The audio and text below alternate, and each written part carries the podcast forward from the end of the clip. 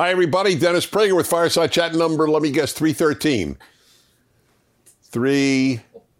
Oh, I caught her. Ladies and gentlemen, to catch Megan unprepared with an answer is a victory for humanity. Focusing on Snoopy. She's focusing on keeping Snoopy in there. Oh. We have dogs who do not wish to be on camera.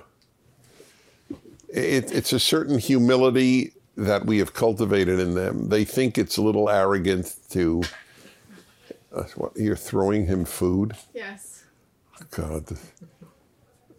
The my house is organized chaos, which is not bad because every house is either organized chaos or unorganized chaos. so you're re- all houses have chaos. If human beings live there, there is an element of chaos. That is the way it works. So this is Fireside Chat number 316. 316? Wow. Well, I probably say wow. I probably said wow since number 11. this is really sad. Anyway, welcome everybody. I'm Dennis Prager. It's a fireside chat. And in the United States this week, as I say that because there are so many of you listening in different countries, and I really, really delighted by that. Uh, in the United States, we celebrate this week Thanksgiving. I love Thanksgiving. Just the name alone has made me fall in love with it since I was a child. This has to be the most universal of American holidays.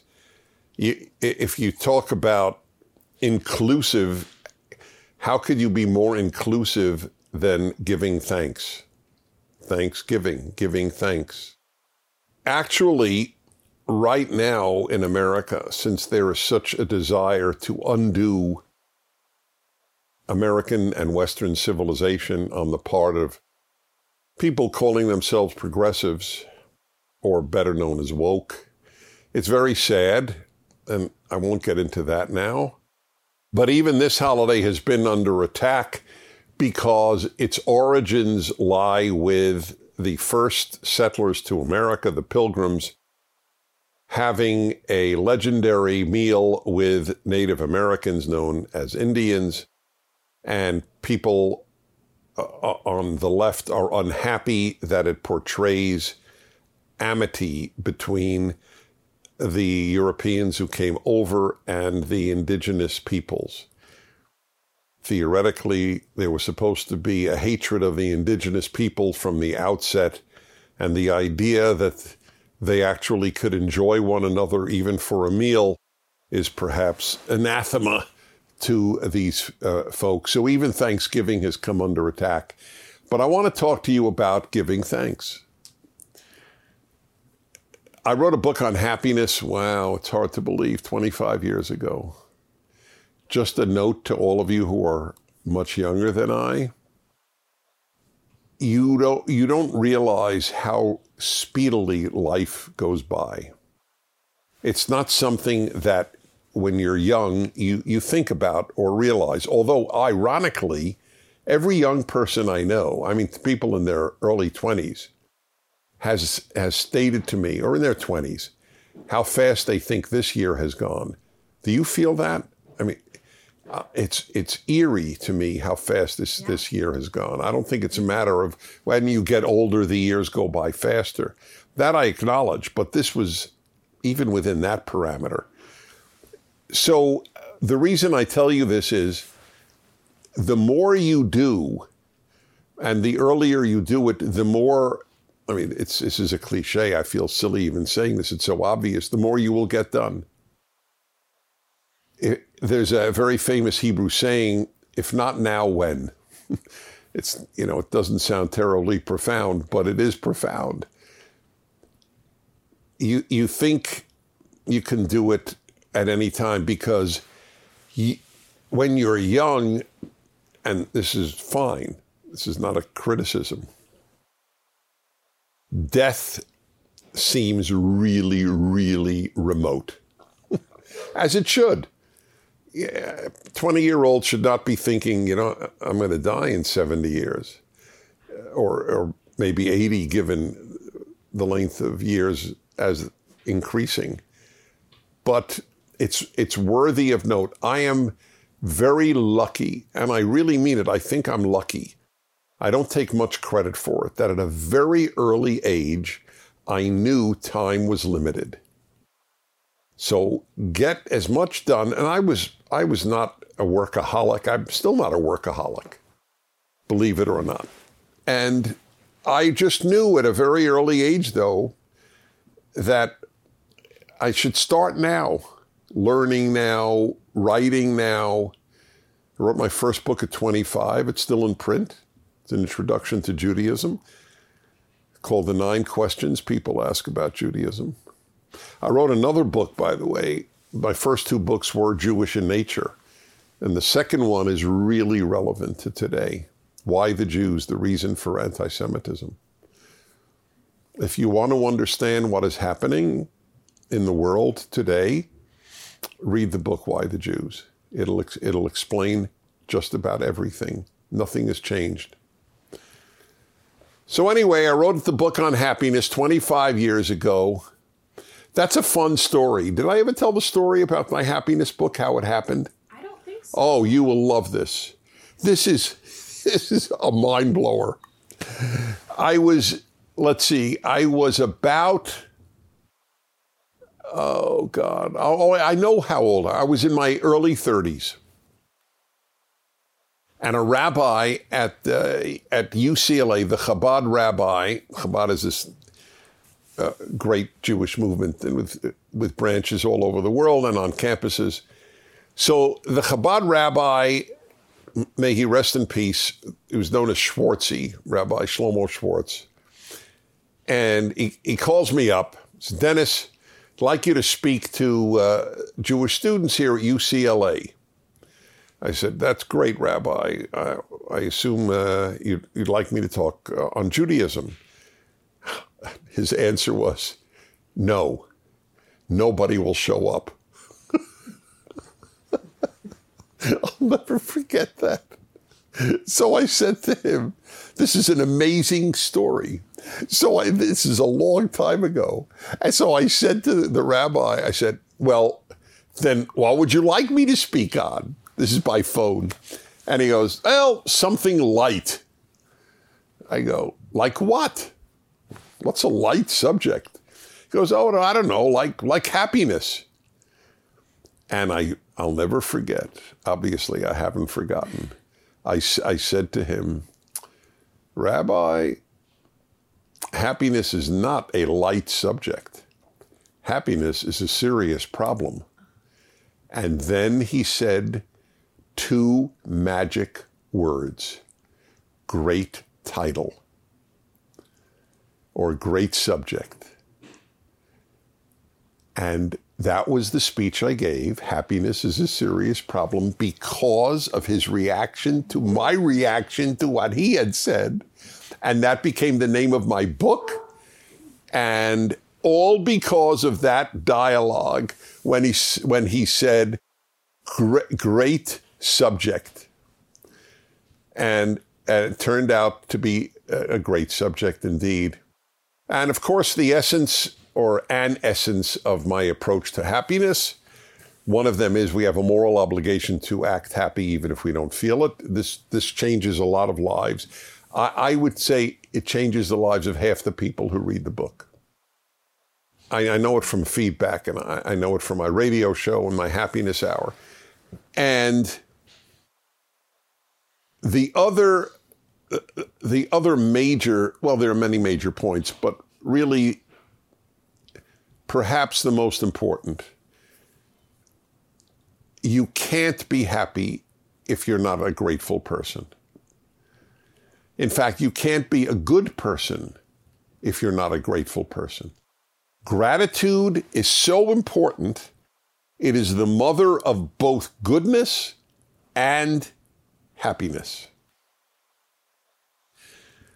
appropriate thing to remember with the holiday of giving thanks or Thanksgiving. You can't be good and you can't be happy if you're not grateful. I would summarize the crisis of America at this time, and maybe other countries, but I will speak about my own. one basic root of the chaos of, our time, and we are living in chaotic times, is that generations since World War II, really, were not raised to be grateful.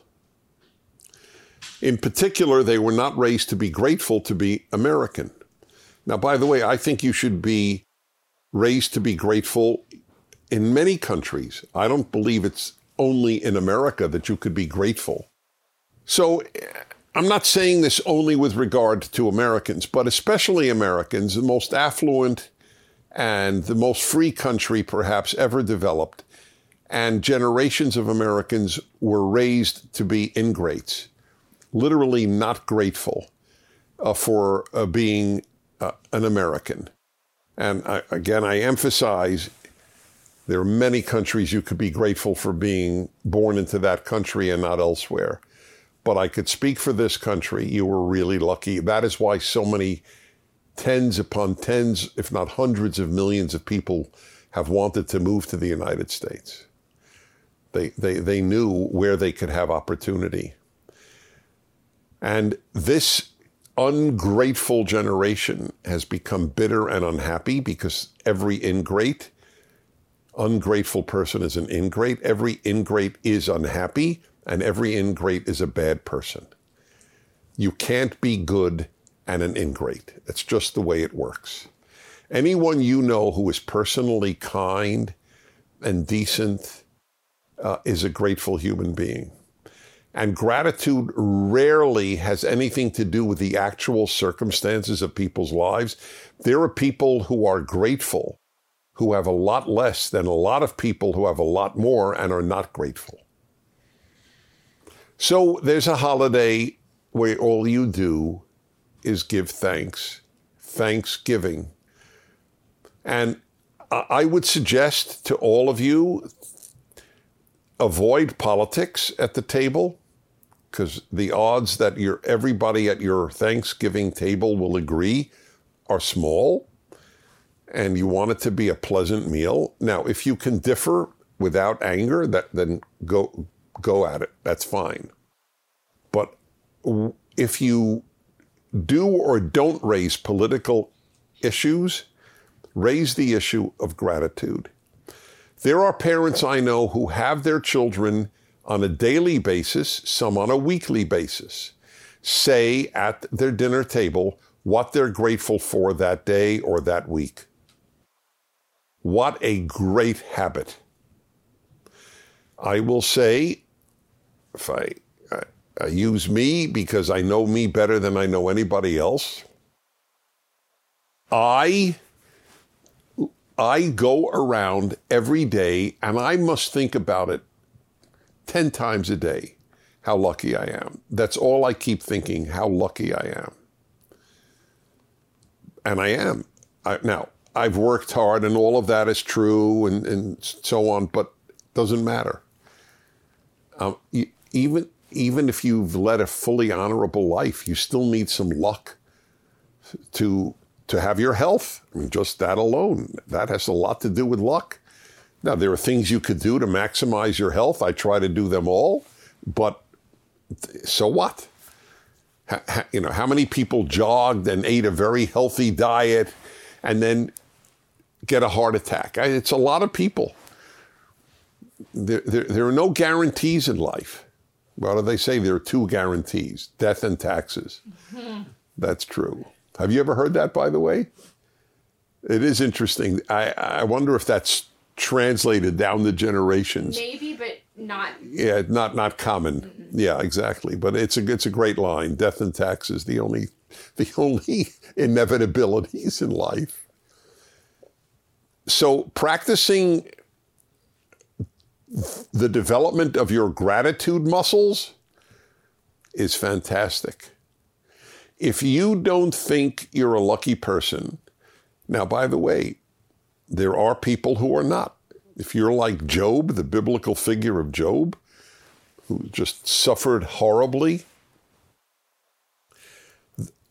the irony is, though, I have known people I knew people, they're, they're gone now because it happened a long, well, relatively a while ago. I know people who went through the Holocaust who literally lost all or virtually every member of their family murdered.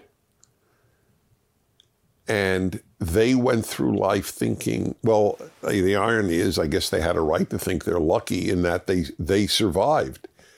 On the other hand, are you lucky if you lose your children, you lose your spouse, you lose your parents, you lose your siblings, you lose your friends?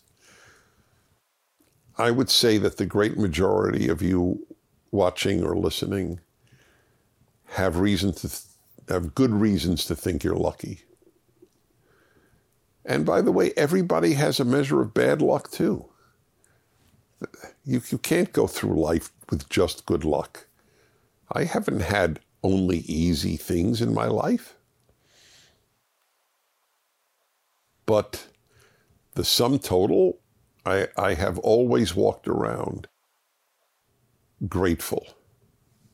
I think religious people have an advantage because a good chunk of elevated religion, certainly in the Judeo Christian world, is gratitude. Thank you, God, thank you, God, thank you, God which was a big part of Thanksgiving originally. Thank you, God. Maybe the decline of God and the decline of gratitude, hmm, it may not be coincidental. I never thought of it till I said it just now. I, I wonder if that's another awful consequence of the secularization of society, that it, it's become less grateful. So happy Thanksgiving and talk about what you're grateful for at the table. That should unite everybody, whatever their theology, whatever their politics. That's one subject that is good for everybody to talk about. Apropos of Thanksgiving, let me tell you Otto's Tales, these terrific books for kids that we put out. We have two Thanksgiving books. What is it we have here? Let's visit Plymouth Rock, and today is Thanksgiving. You can get them at prageru.com. PragerUkids.com. Yes, you can get them at pragerukids.com. Your kids will love them. And now Megan's arm makes its appearance. What did your mother once say? That's my daughter's arm or something like that? Yes, and the fact that like extended family, family friends. Oh my all- God, it's gone to extended family. Yes. I'm related to the owner of that arm. I love it. To your questions. All right. All right, take it away, my new friend. Hi, Dennis. My name is Rosie Lau. I'm 24 years old from London, United Kingdom, member of Prager Force since 2018. I feel more devastated following the Hamas terrorist attack on Israel than in Russia, which is barbaric war against Ukraine. Even though I'm not Jewish, but I fully support Israel even before the recent war. I even received abuse and intimidation because of it. You and other Jewish thinkers have made my life better. My university degree dissertation is based on your philosophy of religion. Can you explain to me and others why Gentiles who are not Jewish should support the state of Israel? Thank you.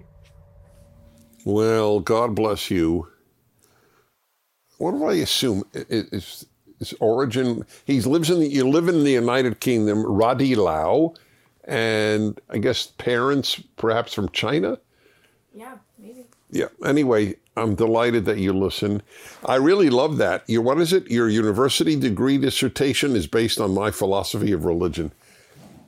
You know my philosophy of it's. I'd like to know what you wrote on. In fact, to be honest, my philosophy of religion is that God wants us to be good more than any other thing. And it, it's it sounds simple, but it it's not. A lot of religious people have difficulty with that. And secular people think you don't need the God of the Bible to be good. Because we see how many wonderful people are being developed in the Western world without the Bible. It's really, really worked out well, hasn't it?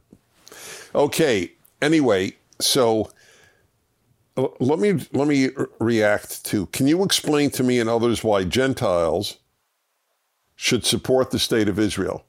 Well, my, my immediate re- answer is if you have to be Jewish to support Israel, we're screwed. Sorry for the language. Did you have to be Jewish to oppose Hitler? By the way, in the beginning, you might, it might have been the case. I, I have warned in my book, Why the Jews, from decades ago, and I've warned repeatedly. A- any non Jew who dismisses Jew haters as the Jews' problem is very foolish. Because these people are coming after you next. They start with the Jews, but they never finish with the Jews. Had the world understood that, they might have saved tens upon tens of millions of non Jewish lives. Had they understood what the, the threat that Hitler and Nazis and the Nazis constituted. But they, they said, oh, it's the Jews' problem. It's not like the people who, who want to exterminate Jews, and that's what anti Semitism is about. It's not a matter of disliking Jews. It's irrelevant if you dislike Jews. It's, irre- it's relevant if you want to support those who want to annihilate them or want to annihilate them. People who uh, do that are not good people. It is very interesting that Israel is accused by its haters in the Middle East as an outpost of Western civilization in the Middle East. They don't realize what a self indicting statement that is.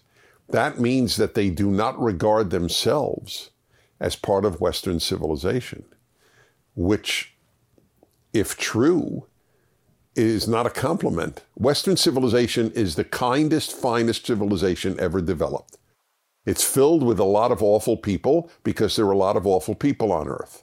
However, it's filled with a lot of cultivated, better people too, good people. It's made the it's the only society. Look, the Arab world had massive slavery of blacks, massive. You, you're not taught that in our schools because our schools teach almost nothing. They're just uh, indoctrination, left wing indoctrination factories. So you don't learn anything true, almost anything true about slavery. The staggering number of slaves that the Arab Muslim world in, uh, dealt with, I assume, I at least as much as as the uh, as the Europeans.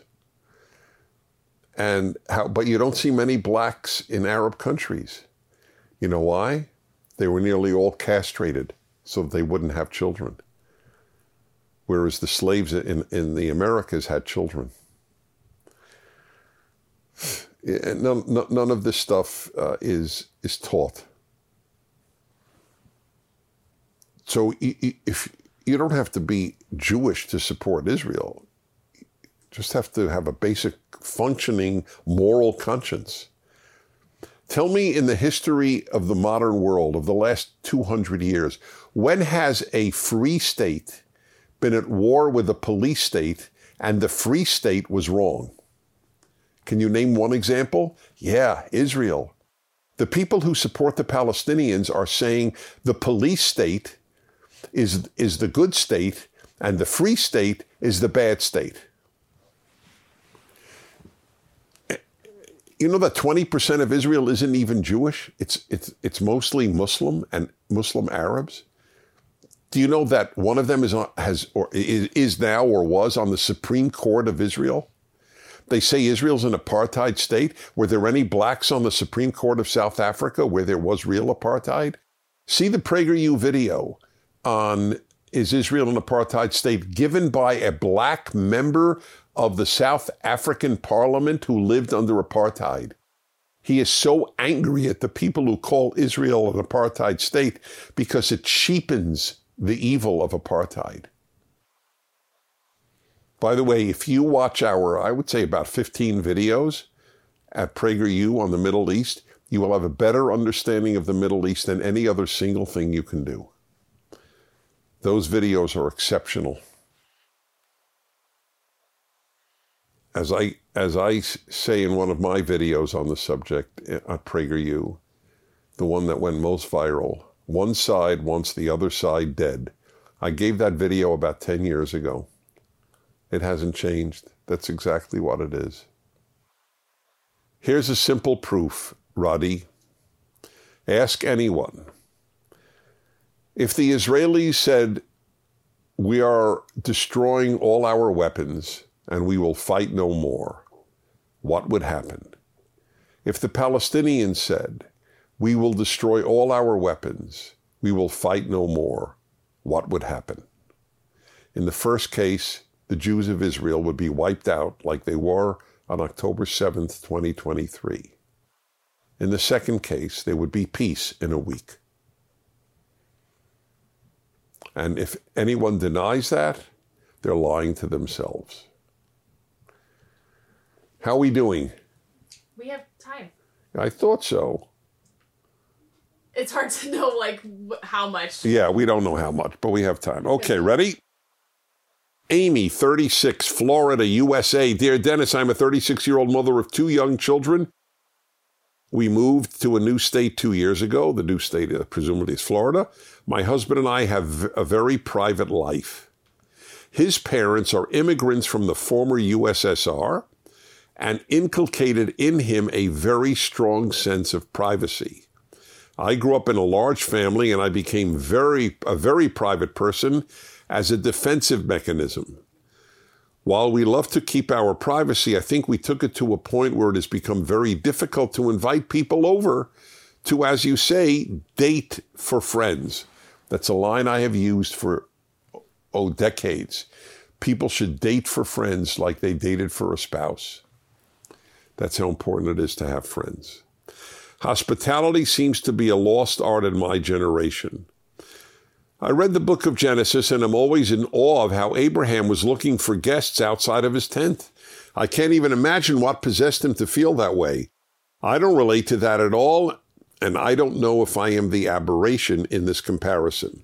I would love if you could share your thoughts on hospitality and practical tips.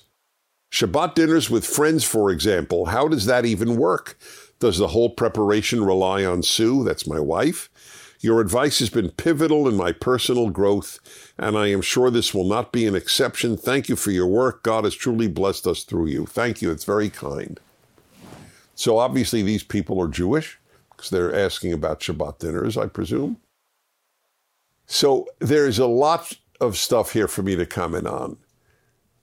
This notion of wanting privacy. Every normal human being wants privacy. In the Soviet Union, there was almost no privacy because there was so little housing. People shared the same kitchen.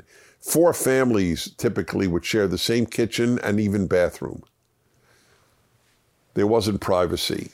Many, many parents had to have their kids sleep in their room. How are they going to have privacy to ever be intimate? That, that's a real problem, not having privacy in that way. But as she points out, you could take it too far. By the way, there's no nothing you can't take too far. Nothing. There is nothing so wonderful that you can't take too far. Even you, you could pursue health too far, where you become a hypochondriac or just compulsive. So you you have you have taken it too far. The balance of privacy and intimate friends is the best you could have. Have both. So, my answer to almost all such questions is my basic attitude in life. I'm a behaviorist. Did you know? You were nodding. Did you know what I was going to say? Yeah. I love that you did. I, I, I hope my answers become predictable. Mm-hmm. Then, then people can come up with them without me. Do it. Don't wait till you all of a sudden feel, oh, I want people in my life. Uh, I'm yearning for it. Wait, forget the yearning. You know it's good for you. Do it.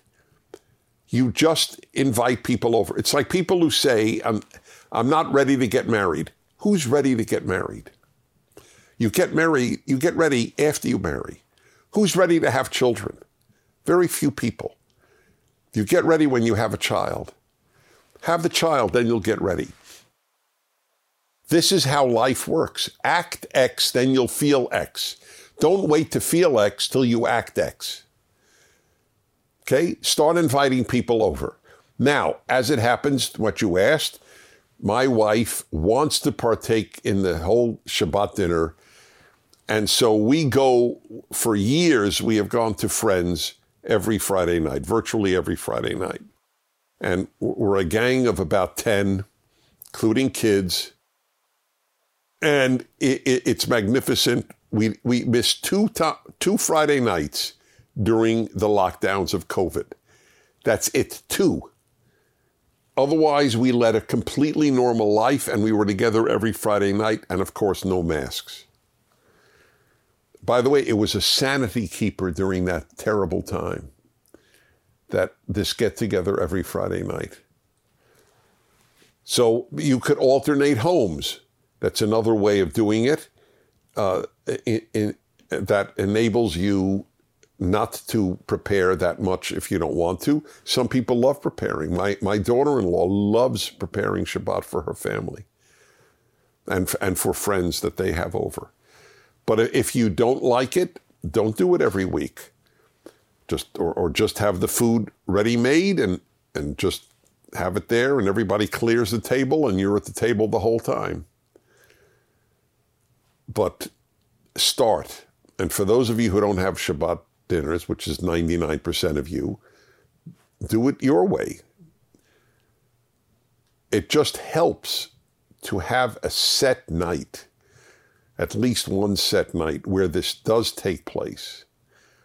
And if you believe that God wants you to do it, which is in the Ten Commandments, to keep the Sabbath day, the only ritual in the Ten Commandments, so God must have thought it's pretty important, then uh, you you can uh, you can have that or anything that you set up, but it should be on a regular basis.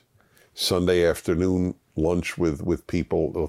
If you go to church in the morning, if you don't go to church in the morning, do it anyway. The answer to all these issues is do it. Don't wait to feel that, you got to do it. You know in your brain it's good for you, therefore do it. However, I will say this one of my sadder, and I have many sad realizations about the human condition, but one of my saddest is most people are not governed by reason. They, they don't act upon what they know is the, is the good thing to do. Feelings are way more powerful than reason. Reason tells you not to have much dessert. Most people don't follow reason. And it's true for uh, a whole host of things. Friends what did I just read? There's so much loneliness in the Western world. The United Kingdom has a minister of loneliness. Isn't that amazing? A position in the government, like it's a Department of Loneliness.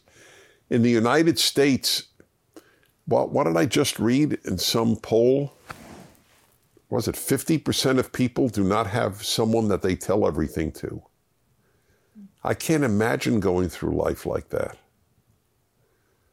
I've wanted to say everything that was on my mind since sixth grade. I'm serious. And that was when I started my love affair with male friends.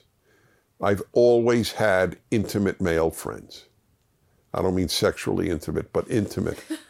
no, only because we live in such an age we have to explain every word you say. But uh, in every other way, it was love. I've always had men I love in my life and it has been a sanity preserver in my life. And women should have that with other women. Maybe one day we'll talk about, well, what about what's wrong with women having men friends and men having women friends? I'll give you about eight reasons why it tends not to work. but that's a preview of a forthcoming fireside chat. In the meantime, I hope you'll celebrate Thanksgiving in, if you're an American and celebrate something analogous anywhere else in the world. And I'll see you next week. Thank you for watching this video. To keep PragerU videos free, please consider making a tax-deductible donation.